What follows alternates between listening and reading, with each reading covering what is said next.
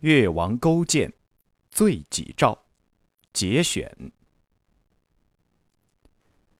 列祖列宗在上，越国的王位是勾践夺来的，因为勾践以为只有勾践才能富国强兵，只有勾践才能保全社稷之长存。但是，列祖列宗容许勾践说一句不敬之语吧。他们给勾践留下的是怎样的一个越国？越国的光辉早已黯淡无光，先民死地求生的欲望早已荡然无存。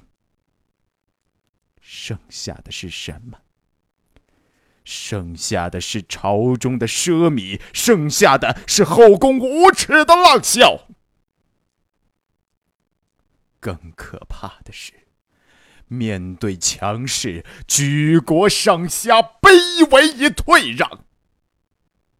所以，面对吴国的凌辱，勾践该如何是好？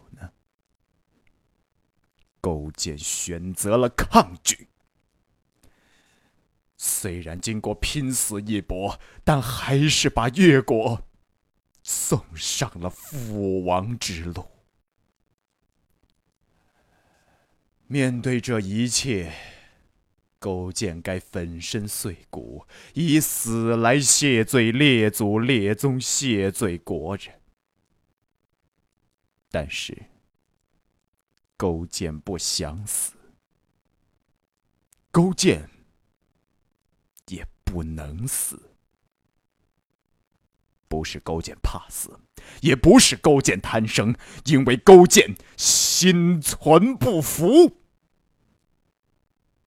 难道弱一定要被强所欺凌吗？小一定要被大所吞并吗？